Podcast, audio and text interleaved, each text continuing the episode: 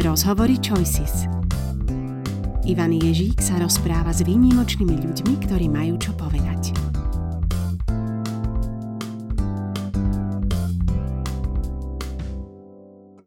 Dobrý deň, ďakujem, že počúvate novú epizódu nášho podcastu. V odborných diskusiách sa často rozprávame o tom, že škola by mala naše deti nielen vzdelávať, ale aj vychovávať. Menej sa však hovorí o tom, ako, kde a či sa to naozaj aj deje. Preto sme sa rozhodli jednu epizódu venovať práve tomuto a vybrali sme si zaujímavý predmet hudobná výchova. Našim dnešným hostom je lektorka a zbormajsterka, pani učiteľka Olga Bystrianska, ktorá je aktuálne v top 10 finalistov ceny Učiteľ roka 2023. Ahoj Olga. Ahoj, ďakujem veľmi pekne za pozvanie. Ja sa veľmi teším, že si ho prijala a je to aj čest pre nás mať tu takúto hostku. Ja keď si spomínam na hudobnú výchovu, tak eh, hneď eh, sa mi vybaví predmet, na ktorom sme spievali, hrali, možno sme zapisovali nejaké noty, ale museli sme sa učiť aj veľa nás pamäť. A nejako som nevedel postrehnúť, že kde je v tom tá výchova. Tak čo je pre teba naplnením toho slova v názve predmetu hudobná výchova?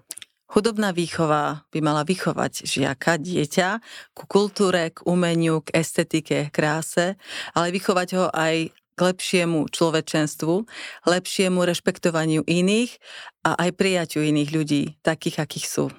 Mm, to je veľmi pekná myšlienka. Ja keď e, si úplne spomínam na niektoré hodiny, tak e, nepačilo sa mi veľmi, že boli dávaní do popredia iba tí, ktorí vedeli dobre spievať. A nepačila sa mi ešte taká druhá vec, že občas som sám bol postavený pred striedu a musel som pre všetkých zaspievať. A nebol som v tom veľmi dobrý, tak eh, tí moji spolužiaci a spolužiačky sa smiali. A ja som naozaj mal do, taký pocit hamby, že si to pamätám doteraz. A to je vlastne už možno pred 50 rokmi. Ako to ty robíš? Je to stále sa nejaké takéto veci dejú na hodinách? Tak na mojich hodinách nie, ale to, čo si zažil ty, som zažila aj ja. Je to asi taký normálny jav minulosti, ale dnes mm-hmm. naozaj sa snažíme tú hudobnú výchovu, alebo aspoň ja, viesť iným spôsobom. A to takým, aby každé dieťa si našlo miesto v tej hudbe. Každé dieťa má dar na niečo iné a každé dieťa cíti hudbu inak. Niekto ju cíti práve cez ten spev, niekto cez rytmus dokáže hrať na nástrojoch, džembe alebo kachon, rôzne hm, perkusie, mm-hmm. alebo niektoré deti dokonca xylofóny, gitary, čokoľvek, čo ich baví. Každé dieťa si vie nájsť tej hudobnej výchove na tej hodiny, hodine svoje miesto. A môžu sa na tej hudobnej výchove naučiť, eh, povedzme, aj spievať ľudia, ktorí majú dovtedy pocit, že spievať nevedia? Áno, každý človek má v sebe dané spievanie. Spev mm-hmm. je úplne prirodzený prejav človeka. Máme ho, vlastne spev je skôr ako um, reč. Spievame hneď, ako sa narodíme. Je to mhm. prejav spevácky. A vlastne to, ak sa nerozvíja, tak dieťa môže na to zabudnúť, ale môže to znovu objaviť práve na základnej škole v rámci hudobnej výchovy. Každé dieťa má tento dar sebe a je na učiteľovi, či dokáže rozvinúť je to v podstate sval, hlasivka je sval, s ktorým keď pravidelne cvičíme, tak môžeme ho rozcvičiť na vysokú úroveň. Mm-hmm. My sme v názve dnešnej epizódy slúbili poslucháčom, že porozprávame aj o tých e, rôznych nehudobných prínosoch e, predmetu hudobná výchova. Napadá mi teraz, že jednou z tých e, kľúčových kompetencií, ktoré sa spomínajú, keď sa hovorí o tomto storočí, je tímová spolupráca, e, práca s druhými ľuďmi, ktorí sú rôzni. E, má tento predmet predpoklady na to, aby rozvíjal tieto zručnosti v nás? V rámci hudobnej výchovy vyučujem v kolektíve, iba v kolektíve uh-huh. a v mhm. malých skupinkách. Čiže tam je ten najväčší predpoklad, kde sa deti vzájomne rešpektujú, kde deti vzájomne príjmajú to, ako hrá niekto iný alebo spieva iný a v rámci malých skupiniek dokonca tvoria vlastné diela a tie potom prezentujú. Čiže naozaj tá interakcia medzi nimi je tu vynimočná. A ak môžem povedať, tak v umení je špe, ešte špecifické to, že to potom môžeme počuť, zacítiť a naozaj zavnímať, ako tá skupinka spolupracuje. Hm. A keď treba e, tvoria vlastné diela, tak e, vidíš tam aj, ako pedagogička, aj to, že e, viac si všímajú, že čo ktorý z nich vie a čím vie vlastne prispieť k tomu vzniku, že aké môžu byť vlastne rôzne tie príspevky? Áno, to vidím veľmi často, že napríklad niektoré dieťa dostane ozvučené drievka, niekto kachon a teraz vidí, že na tom kachone mu to tak nejde, tak si vymení s niekým iným tie ozvučené drievka a takto si zájomne vypomôžu.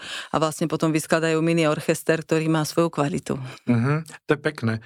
Um, Druhou takou oblasťou, čo by ma možno zaujímalo, že aj sa to tak niekedy hovorí, že hudba lieči, ale môže aj hudobná výchova liečiť, že môže byť aj tento nejaký psychologický prínos pre žiakov a žiačky sa tam prejaviť?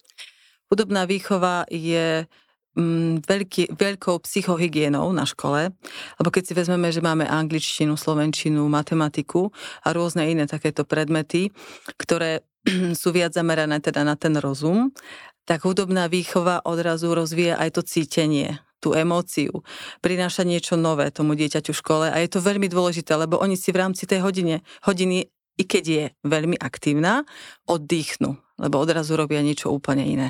Mm-hmm. A ako hovoríš aj, že, že psychohygiena, tak e, je súčasťou toho aj možno taká tá radosť alebo taká táto uvoľnenie možno tých emócií, že e, zažívaš aj tieto veci ako keby na tej hodine, že, že ako to treba tam vyzerá? Tak naše hodiny sú veľmi radostné, veľmi sa deti tešia z toho, hlavne keď môžu spievať aj hlavne veci, ktoré poznajú, aj nové a keď zažívajú úspech taký uh-huh. ten malý úspech na tej hodine, odrazu zistia, že dokážu niečo, čo dovtedy nevedeli. A to je pre nich veľká radosť. Hlavne keď to je spolu, v kolektíve a tešia sa aj z vystúpení, ktoré mávame. Tak povedzme takú krátku vsovku. Aké, aké sú deti, ktoré učíš? Sú veľmi živé, sú rôzne naozaj. Na škole máme vlastne inkluzívne vzdelávanie, čiže máme deti aj zo sociálneho znevýhodnenia, alebo teda aj marginalizované rôzne iné deti, dokonca aj z Ukrajiny máme detičky.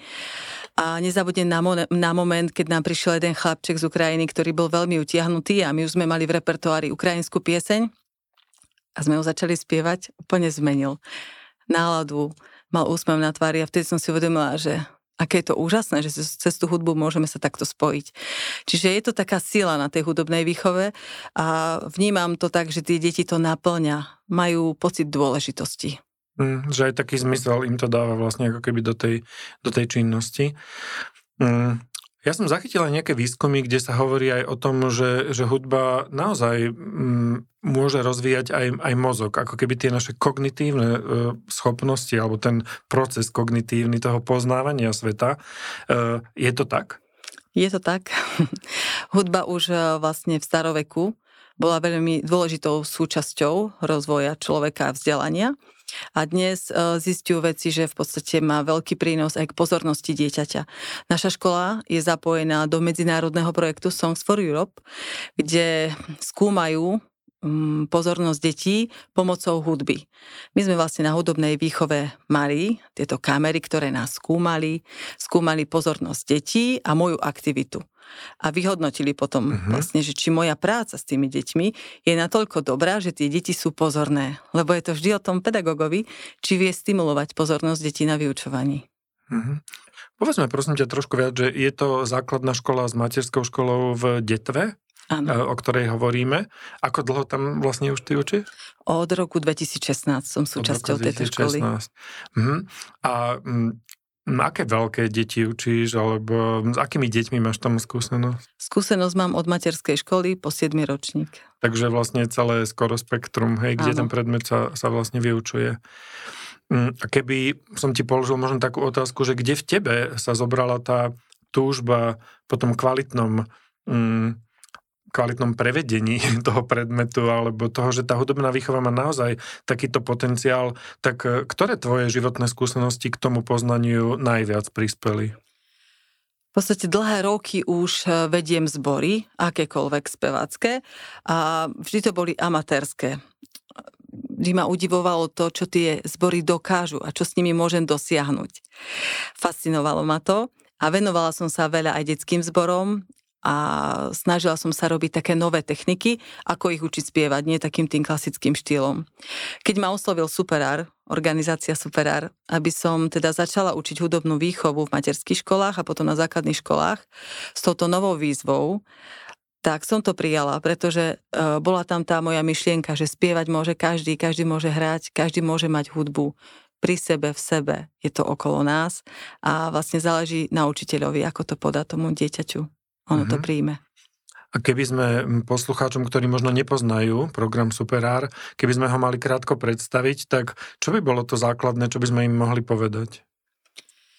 Superár je iniciatíva, ktorá ponúka kvalitné hudobné vzdelanie pre všetky deti bez rozdielu. Uh-huh. A v ktorých krajinách, alebo kde všade? Ako to funguje, aby sme si to mohli úplne tak predstaviť? Zakladateľom super, Superáru je vlastne Viedeň, Chlapčenský viedenský zbor, Caritas a Concerthouse Viedeň. Tieto tri organizácie založili Superár najskôr pre Rakúsko, kde sa snažili zasiahnuť na základných školách a hlavne na ťažkých školách, kde boli problémy um, s prijatím iných detí medzi sebou a takto vlastne získali lepšie vzťahy medzi ľudské na tých školách a pokračovali ďalej do iných krajín, Maďarsku, na Slovensku, vo Švajčiarsku fungujú a v rôznych iných krajinách. Mm-hmm. A máte aj eh, spomedzi tých rôznych krajín, že aj si občas nejako vymieňate tie skúsenosti, stretnete sa. Viem, že v marci ste mali aj nejaké veľké vystúpenie v, práve vo Viedni. Áno, mali sme výročný koncert, kde sme boli súčasťou zo Slovenska, práve deti z detvy. Bolo to nádherné a naozaj 500 detí na jednom javisku. Úžasný pocit. A čaká nás v lete práve takáto výmena s maďarskými deťmi. Pôjdeme do Maďarska, kde budeme spievať na veľkom festivale v Sigete. Uh-huh. A aké to bolo pre tie deti bol, vnímali to ako čo, že zážitok, že idú do Viedne, lebo predpokladám, že to bolo aj na peknom mieste, že aj stretli možno nejakých úplne nových ľudí a spievali tam, myslím, že aj tie iné, iné zbory spievali aj nejakú slovenskú pesničku. Porozprávaj nám trošku o tom. Áno, tento výročný koncert bol výnimočný v tom, že konečne zaznela slovenská pieseň a bola to skladba od Eugena Suchonia, keď sa vlci zišli. Mm-hmm. Spievalo to vlastne 500 detí na javisku aj s orchestrom, ktorý hral a bol to veľký zážitok pre nás všetkých, čo sme tam boli zo Slovenska. Aj teba to ešte prekvapilo, že aj ty máš z toho také ešte, že je to nové pre teba také, takéto zážitky, že aj pre teba je to dodanie energie do tej roboty? Áno, je to veľké dodanie energie. Hlavne ma prekvapilo, akú nádhernú Slovenčinu mali uh-huh, všetci. Uh-huh, uh-huh. Tak ono to asi trošku k tomu prispieva, že tí, kto, ktorí spievajú, tak asi často spievajú aj v iných jazykoch. Ehm, ako si vnímala napríklad to, že mm, trénuješ alebo vedieš e, zbory, ehm, možno aj o, tej, o tejto práci tvojej niečo možno povedať. A v čom sa tá práca líši, povedzme, od toho, že keď učíš v tej škole? Lebo mne to príde ako také dva úplne rozdielne zážitky. Tak čo majú treba spoločné a v čom je to úplne rozdielne? Spoločné majú to, že musím zaujať aj deti, uh-huh, ale aj tých dospelých. A rozdielne je možno tá aktivita, že v škole musím meniť často aktivity, aby som tú pozornosť u tých detí mala stále na seba, aby bola aktívna, aby sa čo najviac naučili za tie hodiny. Zatiaľ, čo u dospelých je už tá pozornosť rozvinutá a tam tie aktivity nemusím až tak často meniť, ale tiež ich mením, ale nie tak intenzívne. Uh-huh. A ten zbor, ktorý vedieš, tak to sú lebo ešte sme ho nespomenuli, tak možno nám ho aj trošku predstavíš. To sú profesionáli alebo amatéri? To sú amatéri, je to ženský zbor Belius a úplne tvoria ho vlastne iba amatérky. Uh-huh. A čo ich e, motivuje na tej práci, že sa stretávajú pravidelne a spievajú? Aký veľký je ten zbor? Zbor má do 40 členov. Myslím, že je to tá komunita v prvom rade a radosť zo spevu a úspech. Úspech je dôležitý a keď ho získajú, tak ich to opäť nabudí a idú ďalej. Uh-huh. Keby sme sa teraz trošku vrátili možno do tej školy, tak hm, ako vnímajú, povedzme, iní pedagógovia, kolegovia, kolegyne e, prítomnosť takejto aktivity na škole? Berú to tiež ako prínos alebo niečo zaujímavé? Áno, myslím si, že to berú tak. Na začiatku boli takí opatrní, že pozreli, čo to tu je na tejto škole, mm-hmm. ale dnes sú všetci otvorení, pozitívne naladení a naozaj mi pomáhajú aj s organizovaním koncertov, sme tam ako jedna veľká rodina. Mm. Je to možno tým, že pochopili, e, že to pomáha tým deťom a že je to zaujímavé možno aj pre tie ich hodiny samotné, nie? Že aj na tých ich hodinách možno tie deti sú uvoľnenejšie alebo veselšie alebo pozornejšie? Áno, naša škola tým, že je v pilotnom overovaní, tak vlastne už začala zažitkové učenie a to je skvelé. To my tiež na hodinách prezentujeme a kolegovci tiež. Uh-huh, uh-huh. A Viem, že v Superár máte rozpracované aj metodiky, ktoré by mali prepájať e, rôzne predmety. A to je tiež taká téma, o ktorej sa veľa rozpráva dlhé roky medzi predmetové vyučovanie alebo všeličo, ale Popravde, keď poviem, tak častokrát sa skôr spomína, že prepojiť slovenčinu, dejepis a matematiku, ale tá hudobná výchova mi tam častokrát ako keby chýbala v tých diskusiách, tak som preto potešený, že práve niečo takéto máte aj v tom vašom programe. Ako by sme si to mohli predstaviť, že ak, ako tie metodiky vyzerajú? Je to písané po nejakých témach alebo poročníkoch? Ako to funguje? Tieto metodiky sú napísané ako keby v dvoch oblastiach. Čísla, a mesiace, je to v anglickom jazyku, takže už máme anglický jazyk, čísla matematika a mesiace prírodoveda. Všetko sa dá spojiť a prepojiť, ako by sme chceli, všetko záleží od pedagóga, od jeho tvorivosti, ktorá je veľmi dôležitá v tomto povolaní a hlavne v medzipredmetovom vyučovaní. Uh-huh. A keby si mi mala povedať nejaký úplne konkrétny príklad z posledných mesiacov, že napríklad e, aký mesiac alebo aké čísla ste rozoberali a čo ste preto robili, aby sa to prepojilo? V podstate naposledy som prepájala čísla od jednotky po sedmičku, uh-huh. kde sme sa učili vlastne spievať intonáciu na základe čísel. Čiže deti vnímali čísla, popri tom sa učili intonáciu, čísla sa učili v anglickom jazyku a to všetko som ešte prepojila s hudobnou solmizačnou abecedou, čiže oni dokážu zaspievať nielen hudobnú abecedu, ale dokážu zaspievať aj v číslach, aj v tej solmizačnej abecede. Uh-huh. Zaujímavé. A mm, v rámci Slovenska je viacero takýchto škôl, kde tento program funguje? V rámci Slovenska áno, máme ho momentálne v Bratislave v Narnii uh-huh. a potom v základnej škole v Lozorne a najnovšie máme novú školu vo Veľkom Krtiši. Uh-huh. Tak to je príjemné, lebo aj to môže byť také príjemné zážitky a skúsenosti, ako to celé nejako možno potom prepájať. My keď hovoríme vlastne o tých výchovných predmetoch, e, tak napadá ti ešte, že čím to, čím to je, že e, v tých školách e, sú venuje sa im tak nejako ako keby menej pozornosti aj v tých odborných debatách. Často sa rozpráva o tom, akou metodou sa má vyučovať matematika alebo, alebo slovenčina, alebo tie prírodovedné predmety. Čím to je, že o, tých hudobných, o tej hudobnej výchove, výtvarnej výchove, že sa nerozpráva, ako keby neboli dôležité. A mne to tiež trošku ako keby prekáža, lebo, ale čo môžeme preto spraviť, aby, aby, aby sa im venovala pozornosť a využil sa ten potenciál? Myslím si, že to je takou všeobecnou neznalosťou toho, čo tie výchovy prinášajú. My na Slovensku sme tu nemali žiadne nejaké veľkolepé výskumy ohľadne toho, čo výchova prináša dieťaťu počas štúdia na základnej škole. To je taký ten prvý moment. A ďalší je, je vzdelanosť a pripravenosť učiteľov, hudobných výchov alebo aj rôznych iných výchov k súčasnej situácii detí, aké máme v školách. Lebo dnes sú úplne iné deti, ako boli predtým. Čiže oni potrebujú tie výchovy podať tak, aby ich zaujali, aby mali z toho radosť a hlavne, aby boli pre ne lukratívne uh-huh, predmety. Uh-huh, uh-huh. Na školách často som videla aj to, že keď išla hudobná výchova, tak učiteľka si to niekedy, nehovorím, že na naše, ale na iných, vymenila za matematiku. Potrebovali niečo dobrať. A je to len preto, lebo tá pani učiteľka nevedela, ako ochudobňuje to dieťa, keďže nemá tú hudobnú výchovu, o čo všetko prichádza. Ja dúfam teda, pevne verím, že budúcnosť nám priniesie lepšie zajtražky, a hlavne hudobnej výchove. A aj vďaka Superaru sa toto podnebie na Slovensku mení. Či už vznikom týchto nových metodík, ku ktorým sme natáčali aj videá, praktické, ktoré sú veľmi jednoduché a každý učiteľ hudobnej výchovy, keď dostane túto metodiku do ruky, má hneď aj video, vie, ako môže odprezentovať danú lekciu deťom. Mm-hmm. Ja si myslím, že úplne sa dá len s tým súhlasiť, že také lepšie vzdelanie a taká pripravenosť pedagógov a pedagogičiek tiež môže byť len na prospech eh, tohoto, lebo mm, ak sme si sami vedomí e, toho, tých možností, ktoré máme na tej hodine, tak e, vieme ich lepšie uplatňovať a vieme možno aj o tom trošku lepšie rozprávať, ako keby ďalej, lebo to je tiež veľmi dôležité, lebo tí druhí ľudia, možno tá široká verejnosť sa nemá odkiaľ dozvedieť, e, čo všetko my na tej hodine robíme a nad, nad čím všeličím rozmýšľame, keď, keď učíme.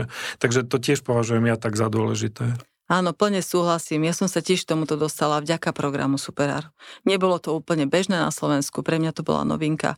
To ma oslovilo, takže som išla do toho. Uh-huh. Vieš, hovorí sa ale zase aj na druhej strane, že každý učiteľ, učiteľka vychováva už, už tou vlastnou prítomnosťou, už tým, aký sme.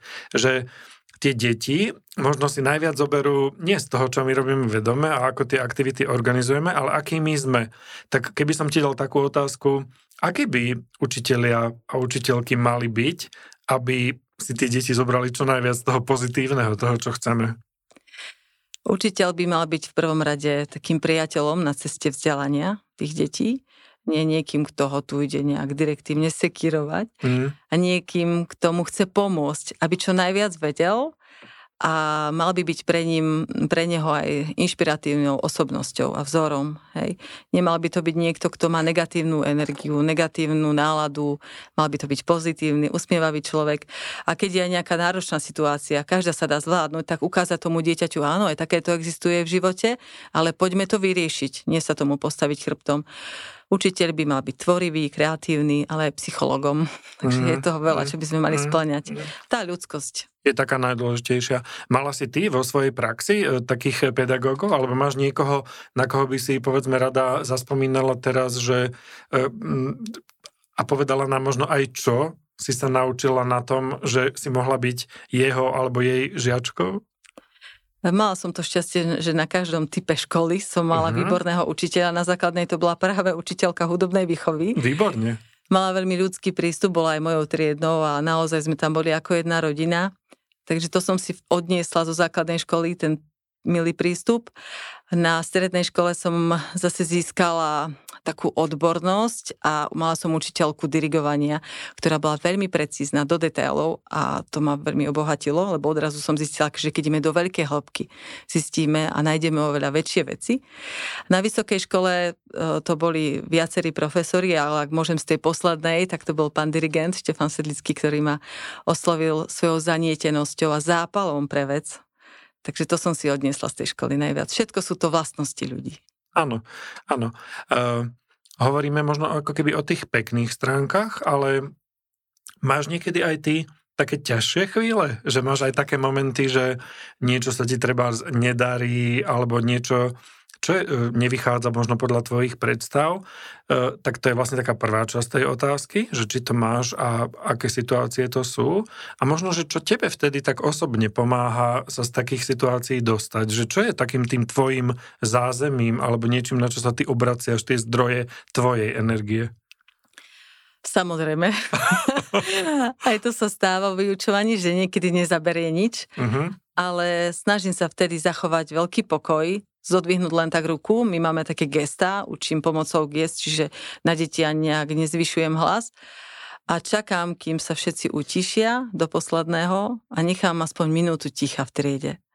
A odrazu zistím a nájdem tú cestu. V tom tichu dokážeme oveľa toho viac ako, nájsť ako v tom hluku. Takže to mi tak veľmi pomáha a doma to isté, keď prídem, potrebujem mať ticho, lebo vtedy čerpám najviac uh-huh. toho ticha. Uh-huh. My sme na začiatku spomenuli a príjmi prosím ťa aj teda úprimnú gratuláciu, že si v tej top desiatke finalistov ceny Učiteľ roka 2023. Ako si ty tú informáciu prijala? Bolo to prekvapenie, ale potišila som sa samozrejme hlavne kvôli hudobnej výchove, pretože si to zaslúži, aby sa začalo viacej o tom hovoriť a ak ja budem ten moment, ktorý tomu pomôže, tak som išla do toho. No tak to je, ja si myslím, že to by som, to by sme ti asi všetci prijali, ktorí to pozeráme, počúvame teraz, lebo myslím, že si to takýto človek zaslúži. Vrátim sa teraz možno úplne na začiatok toho nášho rozhovoru.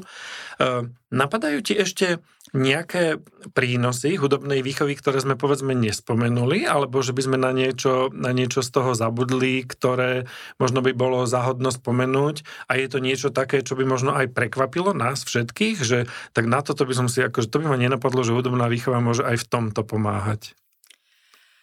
Máme v rámci hudobnej výchovy aj letné tábory. Uh-huh ktoré sú súčasťou takého veľkého letného táboru v škole. A musím povedať, že tam vždy prídu prváci, ktorí nikdy neboli v škole a odrazu vlastne cez tú hudobnú výchovu sa oni cítia veľmi pohodlne, lebo ja sa s nimi hrám. Čiže na hudobnej výchove sa dá s deťmi aj hrať, zabávať a popri tom sa aj učia. A myslím si, že to je ten benefit naviac oproti iným hodinám, že ja si tú hodinu viem neustále modulovať, ako ja chcem, lebo hudba je kreatívna. Že keď vidím, že tie deti napríklad strácajú pozornosť, tak si dám úplne inú pieseň, alebo vymyslím novú aktivitu, nejakú rytmickú, čím ich prebudím, alebo ak potrebujem spomaliť tempo, tak dám pomalšiu skladbu. Tento benefit hudby v rámci hudobnej výchovy je asi ten najväčší. A v rámci toho vidím, ako tie deti rastú osobnostne. Menia sa a možno aj deti, ktoré boli zo začiatku také utichnuté a neprejavovali sa, tak odrazu sa začnú prejavovať, majú pekný prejav, či na vystúpeniach, koncertoch. Vlastne deti rastú s tou hudbou aj osobnostne, ale môžem povedať tak profesíne vo mhm. vystupovaní. Mm-hmm. Tak ja by som ti možno len na záver poprial, Olga, aby ťa tá práca stále rovnako bavila, aby čo najviac detí na Slovensku bolo možno takých práve učiteľov a učiteľky ako si ty. A možno by som aj poprial nám všetkým, aby sme trošku viac rozmýšľali, že treba ani na výtvarnej výchove sa neučíme len kresliť, ani na hudobnej výchove sa neučíme len spievať, že tie predmety pre niečo sa ocitli v tom vzdelávaní a možno aby sme aj trošku viac rozprávali o tom, prečo sú tam a zlepšovali sa v tom. Ďakujem, že si prišla. Ďakujem aj veľmi pekne. My by sme sa s vami takto rozlúčili, milí poslucháči a poslucháčky a budeme veľmi radi, ak budete sledovať podcast Rozhovory Choices aj na budúce. Dovidenia.